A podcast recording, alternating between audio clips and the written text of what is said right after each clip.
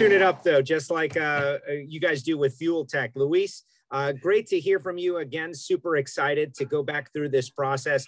Uh, every time we gather to talk a little fuel injection, it seems like everything has advanced in these quantum leaps. And so uh, I'm excited to hear what you guys have got for us today. I know your background a little bit.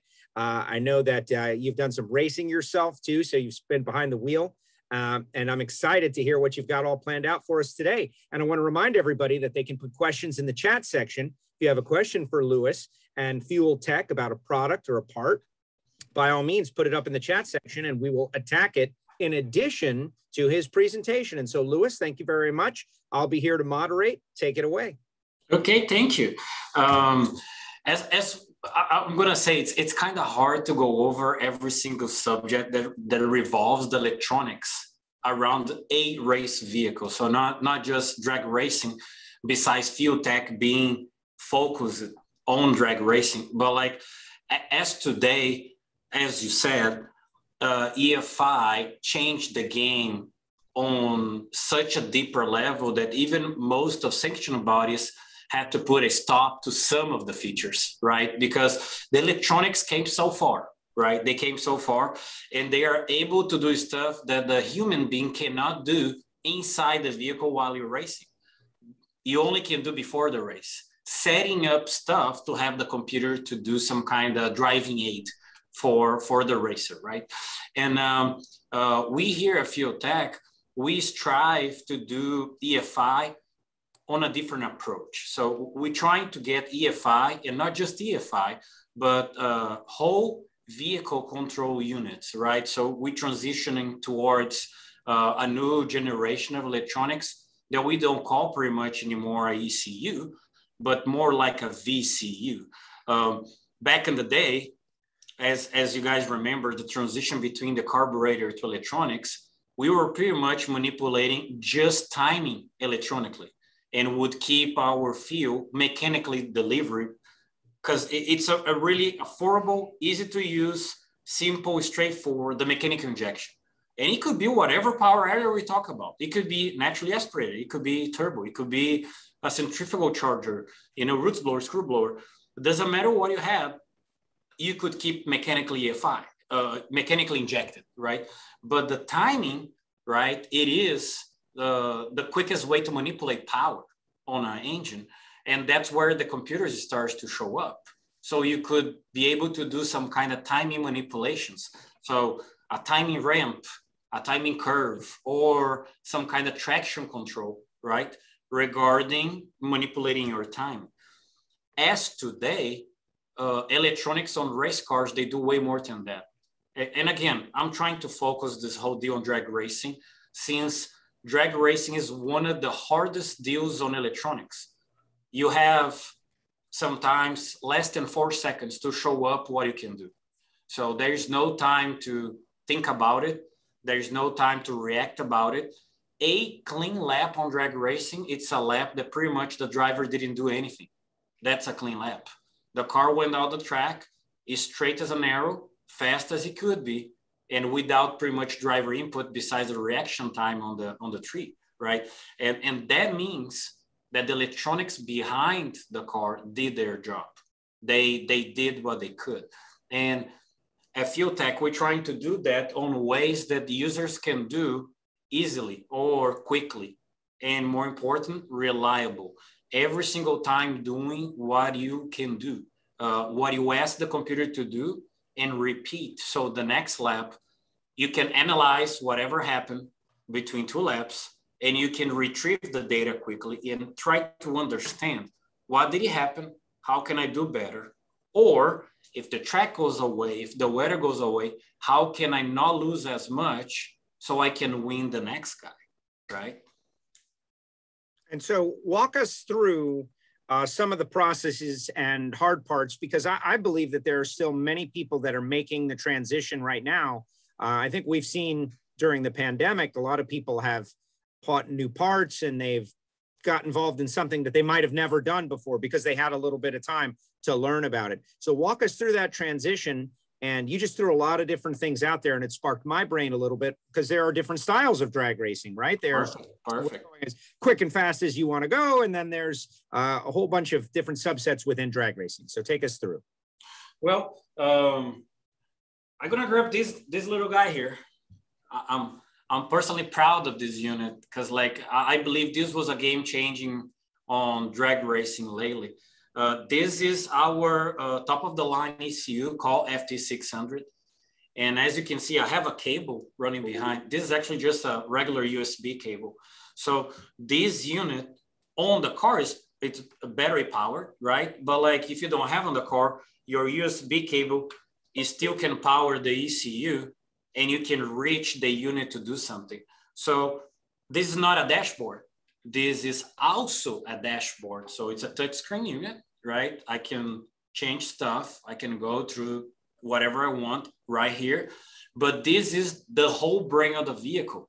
So this is the ECU, that's, that's what we're calling about, almost like a VCU, that will do fuel management, timing management, power management, transmission management, data logging, dashboard, and a lot of small stuff that sometimes we don't we call separately, but they in, in the end they all power management. So for example, nitrous controller, it can control up to six stages of nitrous, but in the end, controlling nitrous is just managing power. It has boost controller, including top of the line and newer stuff like electronic wastegates. So he also manages straight here. Uh, but again, wastegate control is power management, correct? So um, this unit, it's your hands, right? It's your hands. It's the tuner, crew chief, driver, whoever's in charge of the vehicle. This is your hands, but also your eyes, because it looks all the sensors, thinks about it, and does something. The hands that you told the unit to do, right? And and this this is why this made a lot of changes. Not long ago, we should have three, four, five different boxes, all trying to do something, right? All trying to do something. It'll have several different cables, maybe some kind of hardware piece that you change to change the behavior of the box. And now you don't. Now you can have one cable, connect one laptop, and do pretty much whatever you want. You want to do a fuel change, that's it. You want to do a timing change, that's it. You want to do a transmission change, that's it. Everything is building here. But like uh, this being the head of the brains, I, I, like to do that uh, comparison between the body, right? You still need some legs, right? So this is also another product that we manufacture in house and it's pretty different from other stuff that you can see out there. This is a CDI, so capacitive discharge ignition that came to pretty much replace any kind of different ignition style that's out there on the market. This does not require distributor to run. This is connected to your ECU. The ECU tells for this guy what to do, and this guy is the hammer. This thing makes what it has to be made at the spark plug, power-wise, spark-wise. And on this particular deal, how they uh, average compare between systems, it's energy, discharge energy in millijoules. This unit provide no less than 1500 millijoules. Just so you have an idea, some older style magnetos provide less than half of that. And not just that, because energy is just one of the ways to measure stuff. The current that this box is capable of, of supplying to the coil goes to about 200 amps per coil, not to the same coil because this allows you to run individual coils. So instead of relying on a distributor, that's a mechanical part, prone to failure, prone to be uh, out of uh, proper alignment, uh, to have a problem on the shaft, to have problem on the rotor, to have a gap rotor to cap wrong, uh, extra wire from the uh, coil to the distributor. This goes away with everything. And more importantly, on, on power management, allows you to run any kind of uh, ignition advance. You can run negative 50, you can run plus 50. It does not matter because there's no phasing on the distributor since there's no distributor. And you can use timing on your favor to manipulate power way quicker than trying to manipulate turbo boost or engine RPM uh, with your supercharger RPM or turning on and off nitrous. because timing is the quickest way to manipulate power on an engine device. And, and just because I have all three, the arm, let me say, fuel injector, right? So we released not long ago our uh, line of injectors. So the FT injector, we have on three different sizes, but they actually are kind of windows of size. The way that we developed the injector, it can work and keep similar spray pattern from 30 psi fuel pressure all the way up to 130 fuel pressure. And that allows you to kind of tailor what kind of fuel flow you want on your vehicle. So we have a base standard 90 psi fuel pressure, and we have three different uh, models 320, 520, and 720. But a small one can go all the way down to 200 pounds an hour only if you run at 30 pounds. And the largest one, the 720, if you run 130 pounds, it can almost go to 900 pounds an hour. So you have that window from 200 pounds an hour per injector all the way to 900. And that equals to injectors that can be compatible with gasoline, lower fuel flow to the same power, all the way to alcohol with some nitromethane mixtures because it is compatible. So you can run nitromethane on those injectors. And, and that brings me to uh, my, my question. And I do want to open it up to folks out there. You can use the chat section if you have a question for Luis. And, uh, you know, rattle off, I noticed you've worked with Jose Gonzalez, who won the Pro Mod Championship this year, and many others. Uh, tick off some of the people that you guys have worked with, just so that our viewers out there can understand the applications that these cars are, uh, these systems are going into. And then what I'd like you to do is kind of break down because you're a high level company and you're dealing with high level racers who are racing for a living in many cases. But that's not all you want as clientele. This can be beneficial to folks out there who are hobbyists who just want to go fast for fun. Yes, yes. So like uh, uh, as we were talking, this unit is the top of the line unit. This unit you're gonna find on Pro Mods and Pro 275, LDR, uh, Radial Versus the World, vehicles that are higher end, right? Uh, but we also have another two ECUs, the 550 and the 450. They are intended to be used on don't don't get me wrong it's not lower end vehicles but vehicles that do not require so much stuff going on at the same time so for example, uh, we have customers running a Fueltech ECU on a single cylinder small motorcycle. So you don't need such a large unit with so many inputs and outputs to run a single cylinder that may be naturally aspirated. So there's no boost controller, no nitrous controller, just one cylinder, one coil. You don't need all of this, right? But the features that the base model has, the FT450, and the features that the 600 has, is pretty much 900% the same. The 600 just can do more at the same time. So uh, it, there is small stuff that this unit has more, but as overall, the difference between the units, it's how much can it do at the same time? How many inputs and outputs can you run at the same time? So if you have a single cylinder, a four cylinder, a V8, a V12, uh, twin turbo deal, naturally aspirated, nitrous, what is the difference? So just like you spoke about Jose Gonzalez, great customer, um, ProLine customer, ProLine runs most of the, the, the, the team. They have a really good team going on where they manage the team. So Jose has El General Racing, correct? And um, ProLine runs the show on the way they like, they have their knowledge, their tuners, and they they steer the team to the right direction. What they should uh, by how they should run, uh, sanction body, which one they can have a benefit here or there. Because in the end, everyone is fighting for the win. You need to find those small details. How can I make my chances greater to win the race? And, um, and that vehicle is a great, a great example. They run our full product line, 600 FT Spark, FT injector. That car carries everything that we do. Uh, early in the year, they broke the record. They went 562 at Gainesville, first race of the season. And uh, by the end of the year, they end up winning the championship in HRA Pro Mod uh, with a second car because he had a major hiccup. He crashed the car. That was terrible, sickening to see. But again, they are a highly professional team. They come back strong as ever with the newer vehicle. And uh, I'm personally proud to be involved because sometimes I do drive for Jose testing his car, right? So uh, as you said, I start my own career racing not long ago. Brian Shaw from OTG, we run our car. It's a, a Jerry Bickel six, uh, 68 Camaro. It's on Pro Nitro Stream right now. And we actually getting everything together to go to Bradenton Snowbirds to race the car.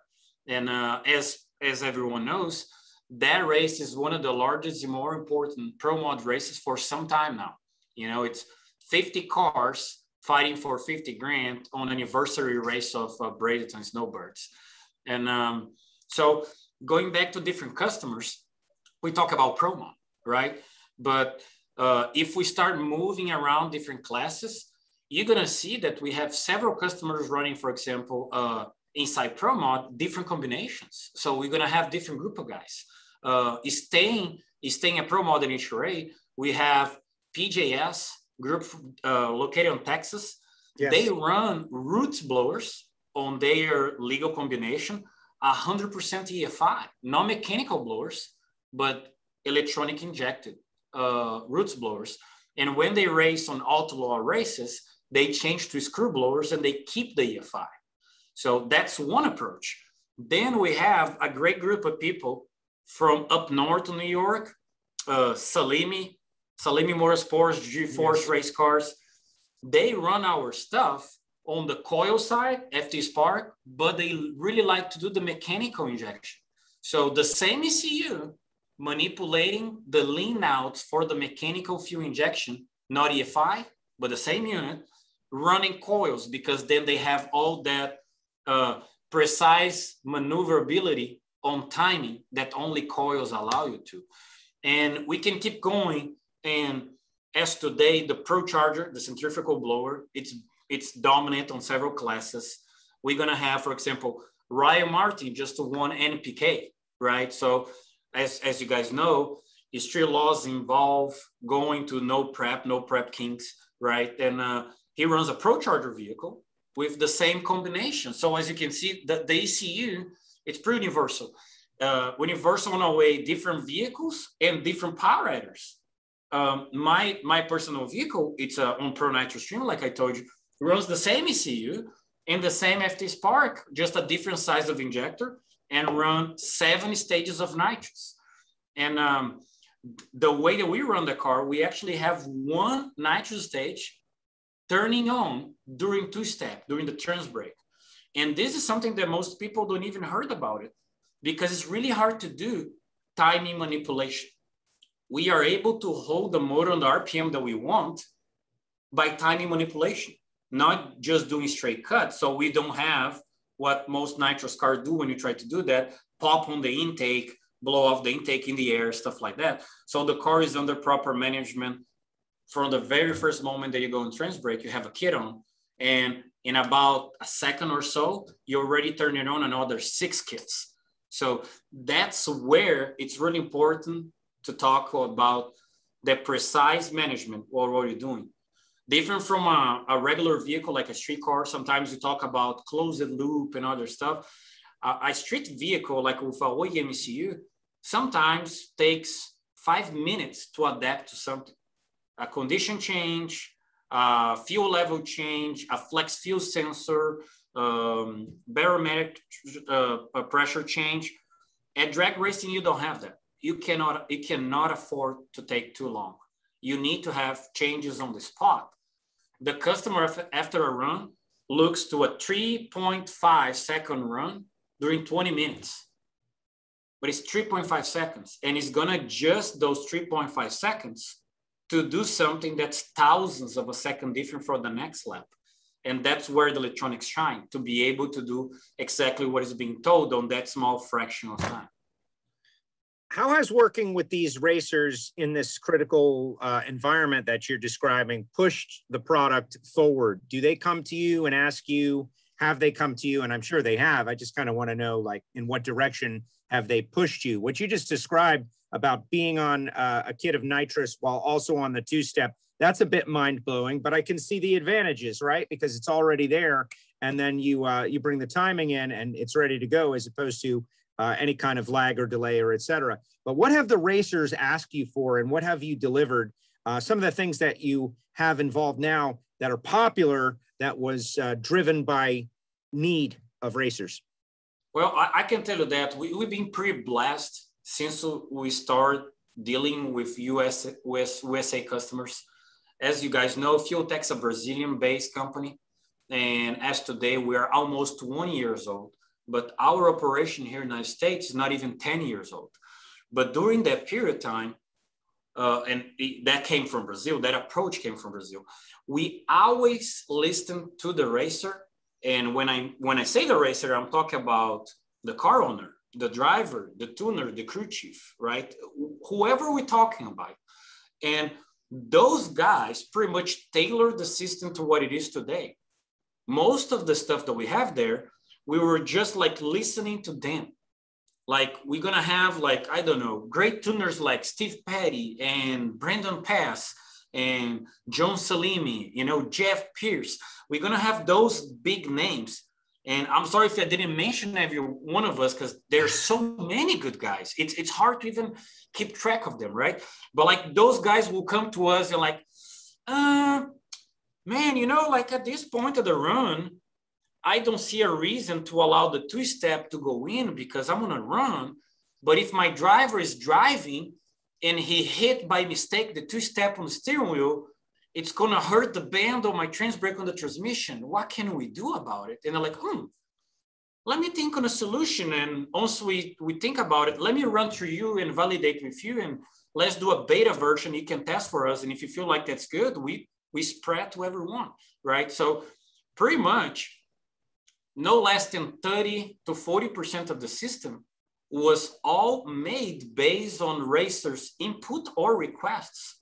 They may have like, man, my switch fails all the time. Like I lost the race because it wouldn't start because the cranking button wouldn't work, or my upshift didn't work because the uh, wire got loose during the lap and it didn't shift, or something like that. And then we come up with a problem, right? So we have a switch panel that has a vibration-proof, waterproof assembly that never goes bad and communicates through CAN it makes the wiring easy. It never fails, or the rate of fail is so close to zero that you can trust that better. And it came from a request. Uh, injectors came from request. People were wanting different brands to be worked with, you know, different flow rates, different behaviors. Uh, FT Spark came from requests. People uh, were trying to go away. Uh, the LS platform brought the coil on plug pretty much as a the new standard.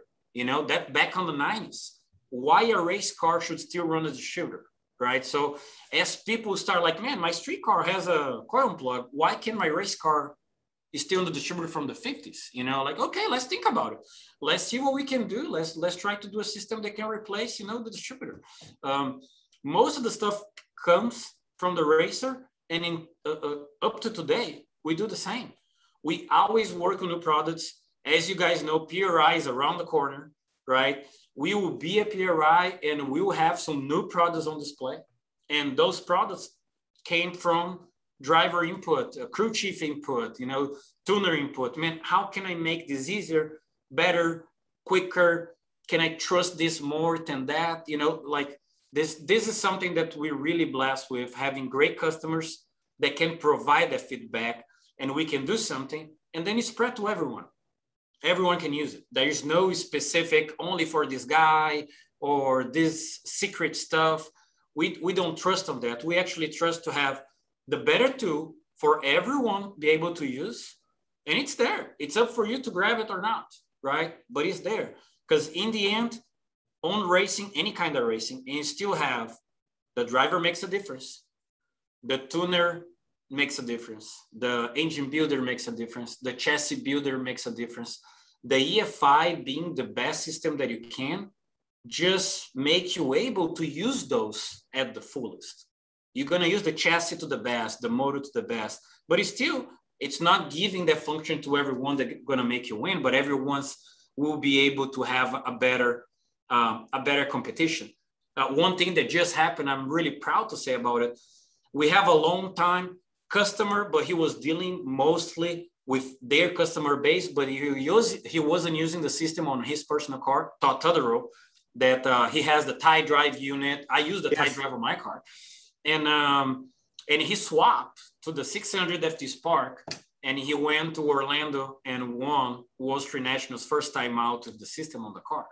And again, this did not make him win it, but this was a better tool for him as a tuner, driver, uh, crew chief to be able to get the car and go through the all, all the all the rounds and go all the way to the final win the race.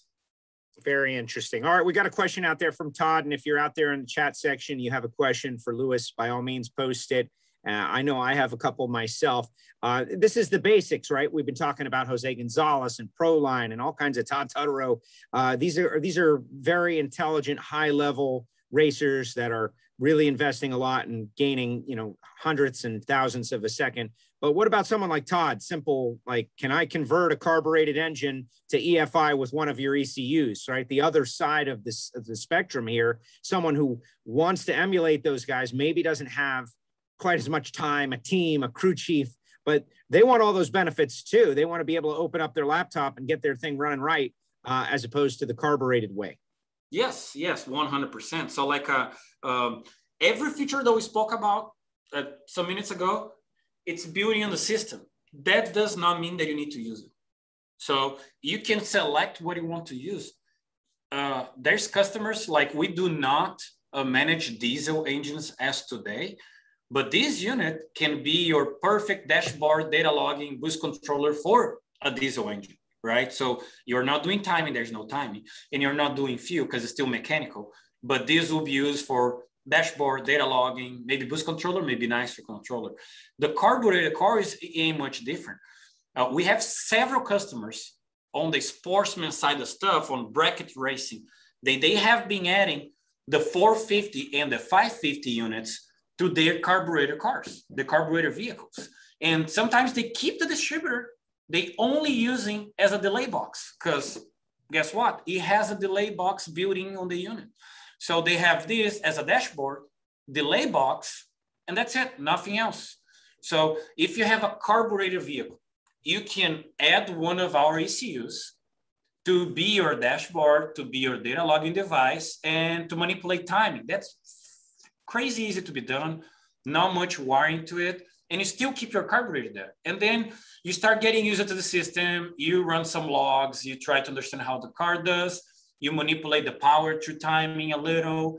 Um, if you have a boosted car, you can manipulate the timing better for during the boost. If you have nitrous, you can start manipulating nitrous.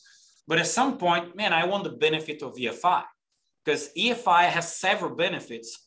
And one of the greatest benefit, it's called fuel closed loop where the unit reads an oxygen sensor, O2 sensor, and based on the target that you told the ECU to run, the ECU will do adjustments on the fly, adding or removing fuel based on whatever's going on.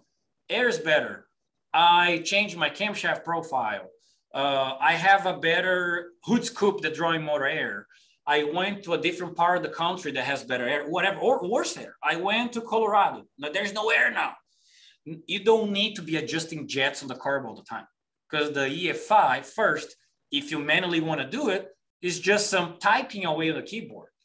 But if you already preset the ECU, do, the ECU to do that for yourself, the ECU can easily remove or add fuel, something that the carburetor cannot do it. It simply cannot do it. You need to stop, think about what you're gonna do, take it apart, some of it, change some jetting, change this and that, put it back together and test to see if it goes.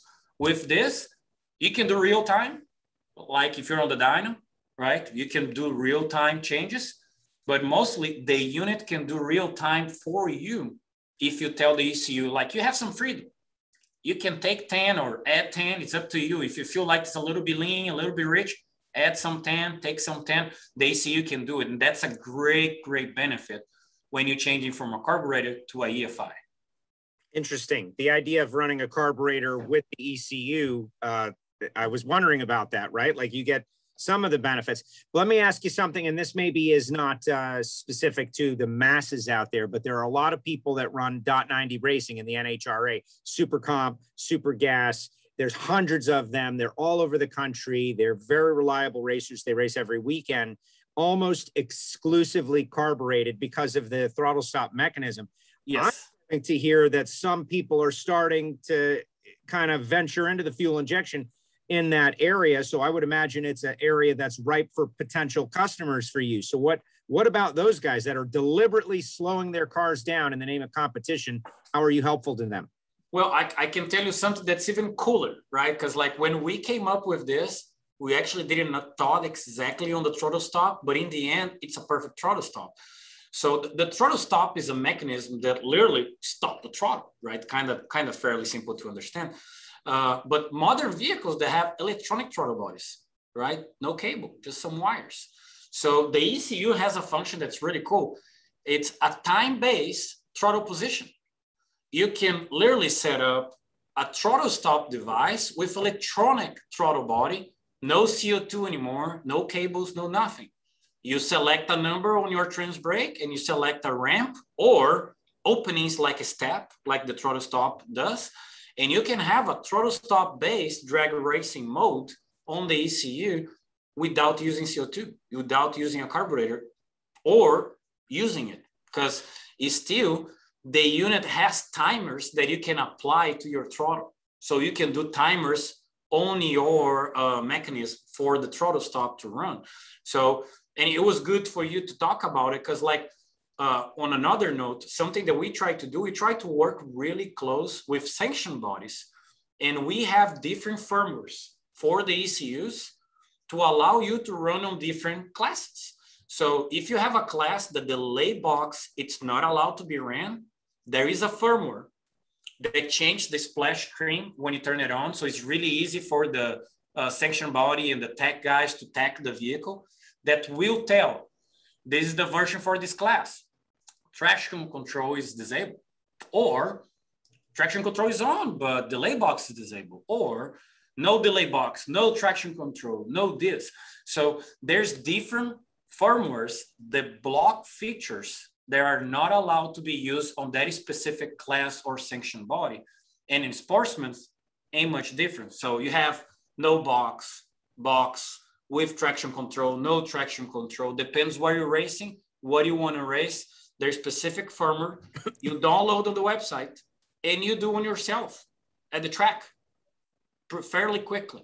So, and for people that are kind of guessing, yeah, but then you can do that, you can kind of change all the time. Yes, you can. But most important, the data logger carry choose the version that you are using. So if someone tries to tag you after the run, the data logger will tell which version you're using, if that version was legal or not. So uh, ProMod this year, uh, they had a rev limiter for the centrifugal superchargers vehicles, right? We had two ProMod versions. One that was no traction control with some other stuff that are not allowed in Pro ProMod, and a secondary version that had a rev limiter. And every lap they would do, the log will tell which version it is. So the so the tag guy from HRA could go there oh, this guy qualified number one. Let me double check what they've done on this race. He would be able to go there, talk to the tuner crew chief. Let me look at this data logging real quick. And he could see, yeah, you guys run the right, the right firmware. Everything is okay. I can see there's, it was not running above the number I told you guys to run. That's cool. Everything good. So we're trying to make the life easy on the sanction body as well. So it's not like a black box that's hard to achieve and hard to prove that was running the legal stuff. We try to make it easier for everyone.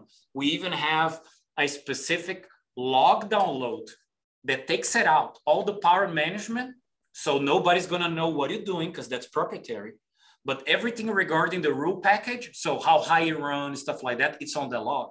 So they can retrieve that and prove, yes, I was legal. I wasn't doing anything that is was not legal for that class. Interesting, interesting. So let's talk about uh, because I think that this is an area of our uh, of our sport that's still ripe for a lot of growth. So purchase and customer service for people who are maybe a shop Uh, they've got their clientele of racers. Like, what is your preferred method of purchase? Like, go through one of the big uh, parts warehouses to purchase directly from you guys. And let's assume that has happened. What do you guys do to work with the install folks or the people who are kind of um, going down this journey of tuning to work with them and, and help them out along the way? Well, I can tell you this. Uh, FuelTech was built based on tech support. Anderson Dick is the company founder. Uh, he actually did tech support for myself back in the day when I was a customer. And, and, wow. and I'm a living proof that the whole foundation of FuelTech was tech support and it still is today. So uh, we have a great dealer network and that dealer network is not like a, any kind of dealer network.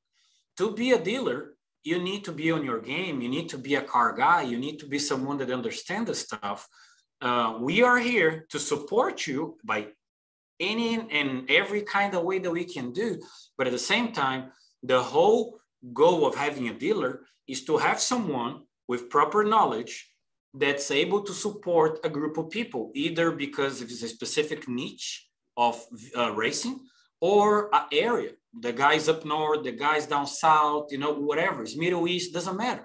That's the idea of having dealer. The idea is not to have 35 dealers in the same city. That's that's not the goal. Um, and um, we as FuelTech, the tech support, it is the largest group inside the company. It's tech support. So that group is here to help out anyone. And when I say anyone, it can be someone inside the company. There is another guy that's installing FuelTech on his car on the spare time, or is a dealer that needs to understand how a new product works, or is a customer that wants to install or after installing doesn't know how to make it run. So we try to be at major races uh, every single race that's out there that has any kind of substantial amount of people there, and we have the personnel to go, we try to do it. We try to be there. Uh, myself, Anderson, and all the whole group, we have great guys here in the United States. Cameron, Jacob, Greg, uh, Garrett, you know, we have so many guys, they're really knowledgeable. They either own a race vehicle or they are part of a team or they used to. So they have their feet wet on that stuff and they go to the track to make sure that everyone can do the best with the best of the tool right? So when when someone asks like ah, should i buy straight from you? Should i buy from this dealer? Honestly buy from the dealer. That guy's closest to you. That guy's going to support you. But don't forget ain't no problem. If by any means you cannot reach the guy we're here for you.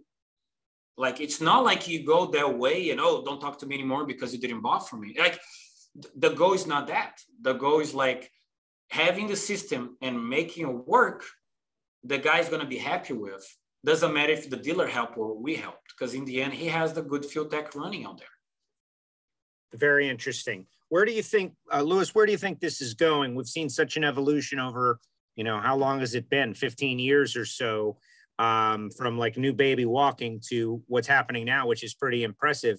But that's a pretty compressed amount of time what do you what do you see ahead and how how advanced can this technology become?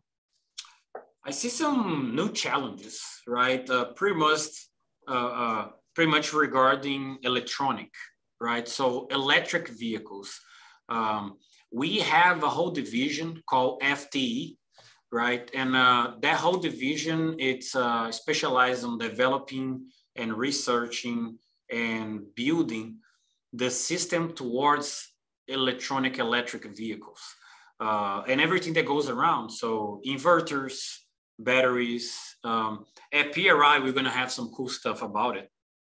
But like uh, the challenge about the EV is like it's a it's a different monster, right? So it's a I, and I'm gonna tell you the challenge is not with us mostly because to manage a motor instead of engine, that's not the problem. The problem is how can you make them race side by side if there is a way to do it? So it's going to be the challenge more within the racers and the sanction bodies and how they're going to be able to run and keep drag racing alive with the introduction of electronic and electric cars uh, to have on somewhat a fair race, fair comparison between them, and something that's fun because the electric motor it's actually a, a badass piece it can pack a lot of power I don't know if you guys can hear it. Like it just crank a car on the dyno. So I'm, I'm gonna just like spy shot here.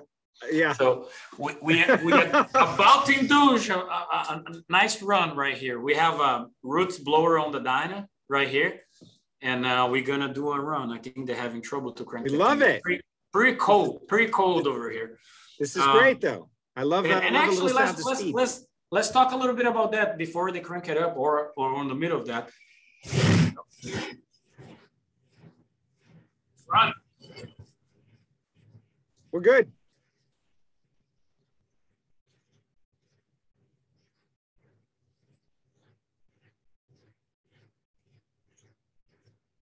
I love it. And so I don't know if Luis's audio is, uh, he might be frozen. Luis, can you hear me? Did you guys hear that? yes, we heard every bit of it. It was overpowering, but we loved it. Man, like this is a cool deal. We have an in-house racetrack. This is something. And like we didn't talk about that, but it's good since we just heard it, right? This is one of the extensions that we're talking about tech support, right? Uh, we have what we call factory advanced training, where people can come with their program, the whole team, the vehicle, and to the dyno, we take it out the tire the track and the suspension away, and we focus on the vehicle as a vehicle on its own and the controlling side of it fuel, engine, transmission, power management. And we put that on a hub dyno, mainline hub dyno. And uh, we are able to make sure that all the systems are working and the customer and the whole team understand how to manipulate things to add fuel, add timing, take timing. Uh, uh, we can even run traction control on the dyno we can set up the dyno to run a specific number and we can do traction control on the dyno to make sure that the car is doing what it's supposed to do and is not trying to overdo or underdo. And um, we usually take a whole full day. And the guys from here to the track, they usually have a blast because we are able to go over any kind of small hiccups they may have on a new build or something, or they're able to bring a car that's already running and make sure that everything is okay and where they can improve and they can see that small difference. And then when they went to the track they can see the difference on the clock right? So um, this is actually a really really cool cool piece.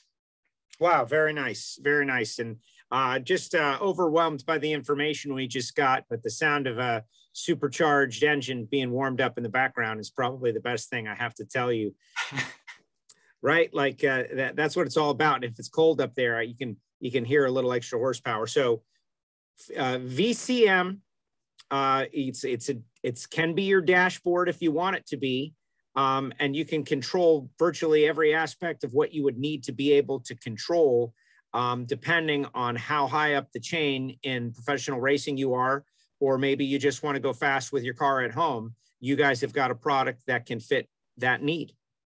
Yeah, pretty much, pretty much, pretty much. Like uh, um, uh, this past weekend, there was a large uh, four-hour race back in Brazil, endurance race, road racing, and uh, we won the prototype class with uh, FT600. So same unit that power Pro mods can power a prototype road racing vehicle, right? And, uh, yeah, so in the end, the, the the units, right, not just the 600, but the 550 and the 450 they're really um, packed units. They have enough and more than enough features to run high horsepower engines. Because like we talk about high horsepower, when I say high horsepower, not necessarily 3,000 horses, 4,000 horses.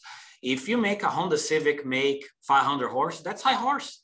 That's yes. a high horse Civic, you know? So like, and, and that's what we're talking about. This is what the system was built and tailored for to be able to manipulate the power because besides we having a dyno house dyno numbers it's not what make you go fast it's how you apply those numbers it's how quick can you apply, apply and how long can you apply the number itself is just a number it's just a reference so you can understand if you went up or down.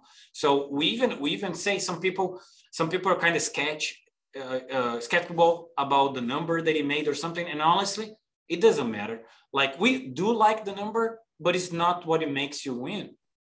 It's how you apply the number. But again, you have the system. You have the system that can do that, that can manipulate the power in and out quick enough that you can make the car go down the track. All right, so Francisque is, uh, has a question as well. He wants to know if you can show us on your computer again all the cool data you can see from the EC, ECU like you did on the last webinar. Can you? Uh, okay, let me let me uh, pick up something here really quick, and I go. can show to you guys something. Uh, I have some really cool logs from some of the stuff that we run, and then we can see some stuff. So uh, when we run a car on the dyno, those vehicles, they are run on the same way they should be run at the track. Uh, sometimes depends on the car. You're still gonna need to figure out some stuff. Sometimes you're gonna need to uh, adjust to match at the track since the load is not exactly the same. But the cool thing is like you can see that they, they work pretty closely. So let me try to share my screen with you guys and then we can talk about this. I have it here. Uh, share screen and let me know if you're seeing it. I see it.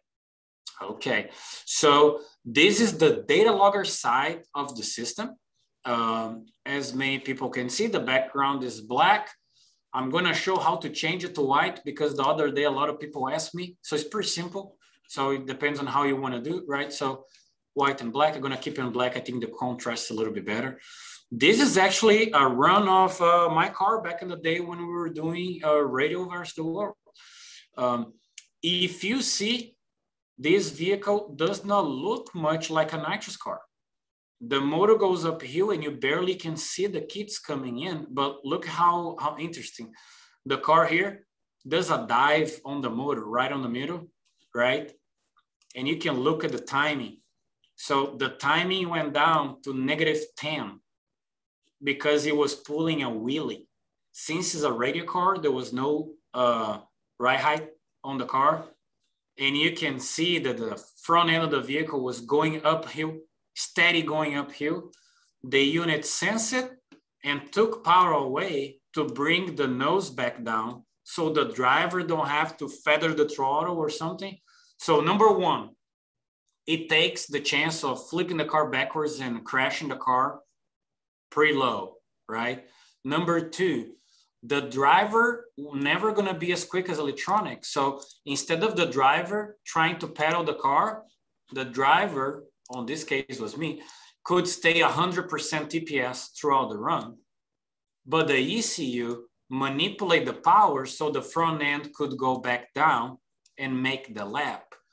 So on this particular uh, run, the car went 0.920 to the 60 foot, 245 to the 330, and 368 at 198 to the eight mile. Um, also, it has individual O2s, as you can see. So every single cylinder has a different O2 reading. Um, it has a built-in G meter where you can see the G meter of the car. You can see where cheddar the, the tire a little and then it slow it down during the wheelie because it stopped the tire to come back and then it went back at it.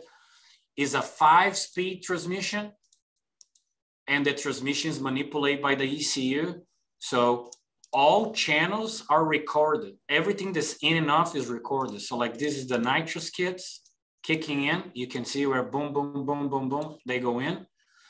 And timing, showing me the timing per cylinder. What was my timing on every single cylinder during the run? So you can see some, because was manipulating power, some of 1, 1, 160, 0.60, they were run, running the same and all the backs the same way.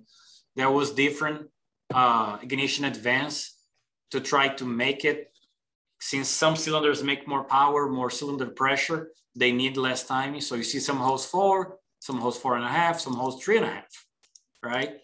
Um, going back to the transmission, the ECU shows when it does the shifting. So there's no guessing anymore. Did my electronic try to shift? You can see the output going on and off, trying to shift. That thing will tell exactly what is going on. And some of the outputs even measure current.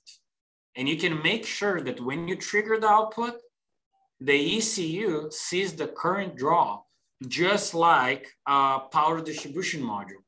Sometimes we talk about a PDM, but some of the stuff on the car, you actually wouldn't need a specific PDM because the ECU itself can provide enough juice for that. So the transmission solenoids are connected straight to the ECU and the ECU can check, as you can see right here.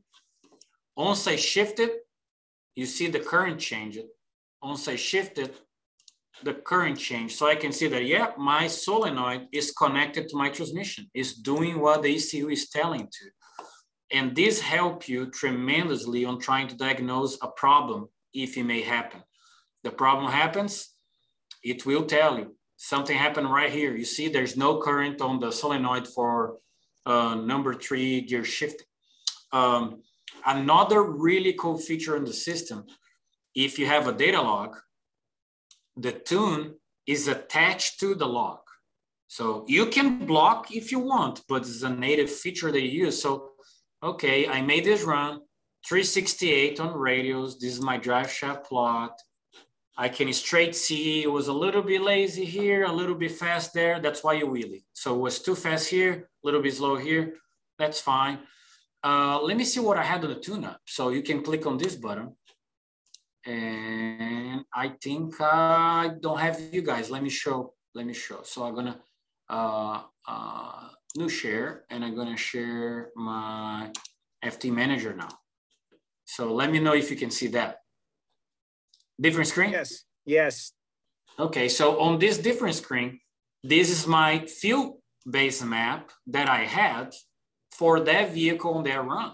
So I can see these are my fuel flow numbers right now, but I can easily swap between pulse width milliseconds, volumetric efficiency uh, calculated, duty cycle of the injector, or fuel flow. They all correlate, so I can easily swap. Oh, this is my milliseconds and I can observe my milliseconds are closer to my torque curve. Where my motor makes the most torque, I have the major amount of fuel per revolution. If I change to fuel flow, this is more like my power curve. So total fuel flow, not millisecond pulse width, but total fuel flow correlates to my total power. On the left, it's what we call quick access panel. Everything is organized in the system on sections. So if my tune is right and I want to work on uh, my power management, I want to go quicker or slower, you can go to your drag race features and then you can select inside what you want. So for example, it's a nitrous vehicle. Let's go to the Pro Nitrous feature, timers and delays. And I can see when I turn them on, when I turn them off, delay for the field, delay for the timing, and a graphical representation where they kicking in along my run and where they kicking off. Uh, wheelie control, we saw they hit it, right? So this is my timing table, height and time inside the run and how much timing I take it off to keep the nose down. Uh, traction control, we call time-based compensations. This is my engine plot uh, this is my time-based fuel. I'm adding fuel down the track to keep the motor happy. This is my time-based timing. You're still doing some time-based timing to manipulate the power. And this is my drive shaft plot to keep the chassis with the chassis in check going down the track. And I can easily pull up that run and compare that run with what I have on my power manipulating uh, setup. So I'm just picking up and now it shows up. As you guys can see, this is a, I changed the color really quick to make it easier, green. this is my engine plot, and you can see on the red line, this is what the ECU would not allow the car to do. It would go up to the line and stop. And if you look to my drive shaft plot, is the same way. It was trying to go towards the plot, and once it hit it, the unit will take timing away. And that's what you're saying on these numbers, the timing going up and down like crazy. it, it is on thousands of a second, taking power away and turning back on per cylinder, going down the track on a way that no human being could do unless you previously done when you were standing still inside your trailer trying to think what we're going to do down the track. So you're going to plot what you want and the ecu on real time will manipulate for you to make the car run the number that you ask for. Amazing Luis, fantastic. I appreciate this presentation. Love seeing the graphs and the visuals as well. I also see Francisco is joining us. Uh, real quick, give the website, let them know where they can contact you guys if uh, they want to follow up and get some further information. Well, uh, fueltech.net is pretty easy, right? Wear the shirt right here. So fueltech.net. Um, we're still running our special, the Black November throughout November. So it's almost there. So most of the stuff's already gone. So like, it, I'm sorry, guys. I kind of got late on, on trying to let you guys know. Uh, but like it's end of the year. Uh, I hope to see some of you guys are watching down Bradenton. It's going to be a great race. It's going to be one of the best races of the of the year. And uh, at PRI, I hope to see you guys as well, right? Yes. At PRI, stop by the booth. Let's chat a little. Let's let's talk about some of the new products, secret stuff. I can't say yet, but we, we, we can talk up your right. Thank you, Luis. You were terrific as always. Uh, you know what a uh, what a little genius uh, you are. You know, and it's fascinating too.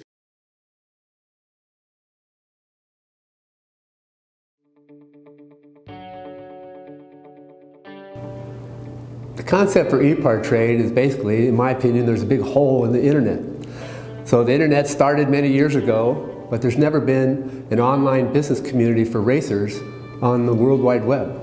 The need for e-part trade is actually quite obvious. Basically, people in the business of auto racing need a place online to hang out and get their problems solved. It's extremely simple for a buyer or for a supplier to interact on the platform. The first thing you need to do is sign in, which is free. And the second thing is when you see a product that you're interested in, all you need to do is click on request more information. If it's a company, you click on request more information and then from there it is forwarded directly to the buyer or to the supplier.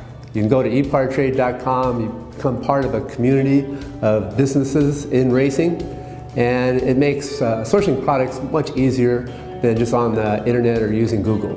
At ePartrade, there is no e-commerce. It's literally a connection just like at a trade show. So now, any time of the year, a buyer could reach out to a supplier through an email. More than that, it's a place to go just to keep current every day. So it's a good place to start your workday in your racing business or in your offices of your professional race team. And you know you're current when it comes to new technology, industry news, technical papers, technical videos, all that and more. We're not looking for a million hits per day. All we want is people who are really the volume buyers of racing products in the racing industry to be part of the little world of e-part trade. We have racing businesses participating from around the world. So you get suppliers from around the world, you get buyers from around the world. E-part trade really eliminates having to travel, closing down your shop. Now you have a place to showcase globally your racing product and technology.